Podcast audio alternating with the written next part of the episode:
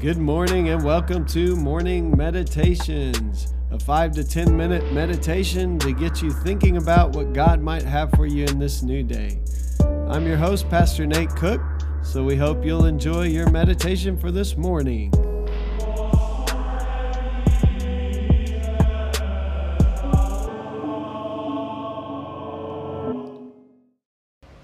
Hey, this is Pastor Nate, and this is your morning meditation for Sunday, August 18th. So today we're going to read a passage out of 1 Thessalonians 5. And before I start reading this passage, there's so much in here that we could do several meditations on it. So I'm going to have to pick and choose a little bit. But 1 Thessalonians 5, verses 12 uh, through the end of that chapter, verse 28. Now we ask you, brothers and sisters, to acknowledge those who work hard among you, who care for you in the Lord, and who admonish you. Hold them in the highest regard and love because of their work. Live in peace with each other.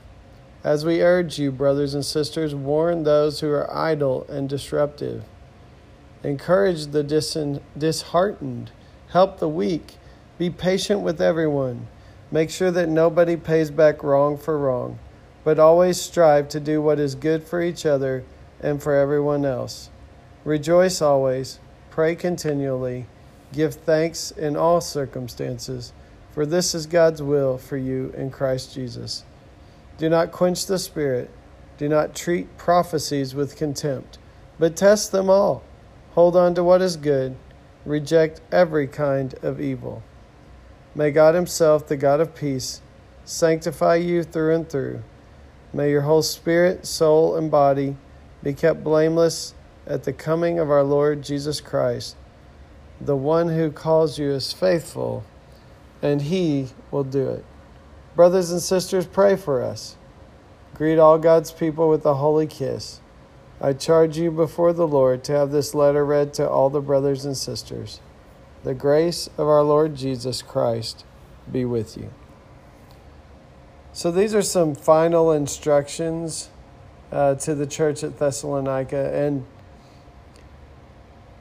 there's just a really a hodgepodge of things being mentioned here. But one of the things that we see, um, kind of back and forth, that we see in the faith is this kind of balancing of, okay, so here's what you should do, and, and then um, the tone of the letter will go back to, well, God's the one who's going to do it. And so I think one of the things we have to learn in this life of faith is is how to balance the doing and the being. Um, ultimately, all of any good thing that comes from any of us is from God. And so it's ultimately God who will change our hearts. It's ultimately God who will um, make us new. It's ultimately God that will bring about any good in us, the fruit of the Spirit, if you will love, joy, peace patience, kindness, goodness, faithfulness, gentleness, and self control. But there is a sense in which we also uh, should not just be idle. And so this passage is, is giving instructions um, to acknowledge those who are working hard and hold them in high regard. Live at peace with one another. Um, and watch out for people who are idle and disruptive and even warn them that they're on not on the right track. Um, encourage the people that are down. Um, help out the weak. So there's this idea of living together in this christian community that we're accountable to one another but we're, we're encouraged to work together. We're encouraged to work hard. We're, we're encouraged to not let people um, kind of just coast i guess if you will um, those who are idle. And we're also encouraged to take care of those who are having trouble, uh, maybe taking care of themselves. And so there's this idea of this Christian community um, where the church is encouraged to begin enacting what God is doing in our hearts out as we live together. And I think that's the key. Um, it's allowing God to shape us, to change us, and putting those things into practice in real and tangible ways as we live together as the body of Christ. And then there's this little nugget right in the middle of this passage, really short verses. Rejoice always, pray continually, Give thanks in all circumstances, for this is God's will for you in Christ Jesus. So, right in the middle of this is this like really simple thing. And, I think it's, uh, it's more than just some instructions, but it, that praying continually, that rejoicing always and giving thanks is, is kind of acknowledging our dependence on God, acknowledging um, that even in the midst of difficult times, that God is with us, that, that we can have joy, because joy is more than happiness. Joy is, is being certain that God holds us in His hands, even in the difficult times, and understanding um, that even uh, when we don't necessarily feel happy, we can have this deep seated joy knowing who our God is and who our Savior is, and knowing that no matter what, God will never leave us or forsake us. Praying continually, that's how we stay connected to the source of life. Giving thanks, realizing that everything we have comes from God. And so these little three simple commands, I think we could spend the rest of our lives learning how to live into.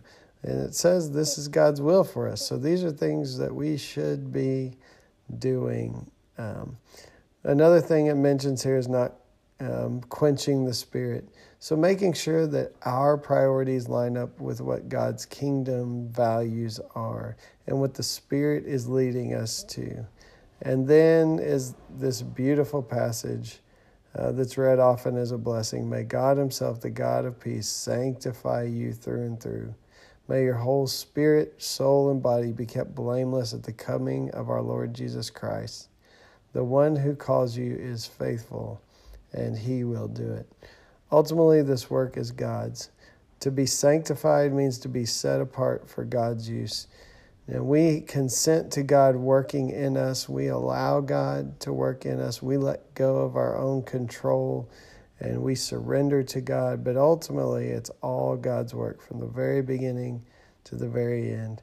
And in this letter, um, the conclusion says it is God who will do the work um, that will keep your whole soul, spirit, and body blameless when Christ comes. Uh, it's being found in Christ that allows this work to begin in us and ultimately to be completed in the resurrection. We will all be made uh, blameless and pure as we seek to follow and trust in Jesus. And so, uh, just want to remind you today the work is God's work.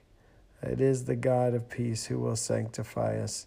It is not any of these uh, kind of even these things that, that the church is told to do, just doing those things in and of themselves or, or attempting to, is not the thing that will change us. It is God who will sanctify us, set us apart completely to be used for His glory, um, so that we are blameless when Christ returns.